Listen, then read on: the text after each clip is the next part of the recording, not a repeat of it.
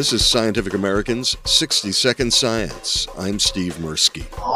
A year ago, I reported on a study about an increase in fatal traffic accidents on April 20th, 420, a date considered somewhat of a holiday by marijuana aficionados.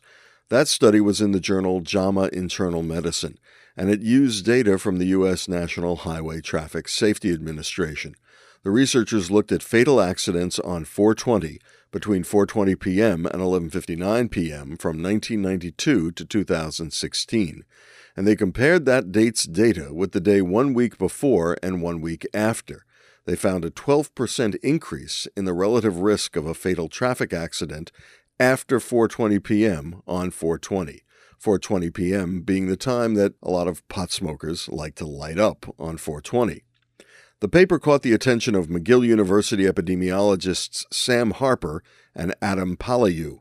I should say, at first, I thought the paper was intriguing. Sam Harper on the phone from Montreal. I think the most fundamental difficulty with the JAMA paper was really the large magnitude of the effect size, um, you know, given what we already know about uh, impaired driving. So, in order to increase the national rate of fatal accidents by something like 12% would require you know, either a really large segment, you know, as much as 15% of the population to be driving while high after 4:20 p.m. on 420 or really really incredibly high relative risks of driving after the kind of cannabis consumption that you might have had on 420. So I, I think this was actually a hard case to make substantively.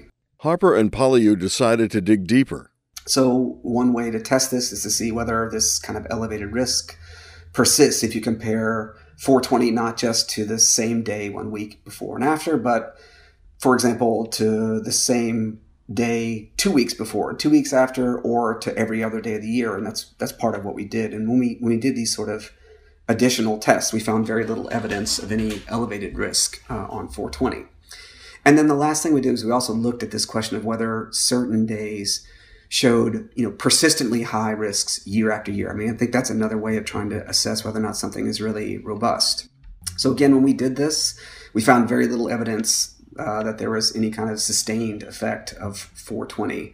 Uh, not even for recent years, where this has become a more, I think, a more popular um, event. Um, but you know, other very well established holidays like July the 4th, weekends around Thanksgiving and Labor Day, these things show very reliable excess risks of fatal crashes basically every year since the data started being collected in 1975. Harper is careful to say they were not debunking the original research.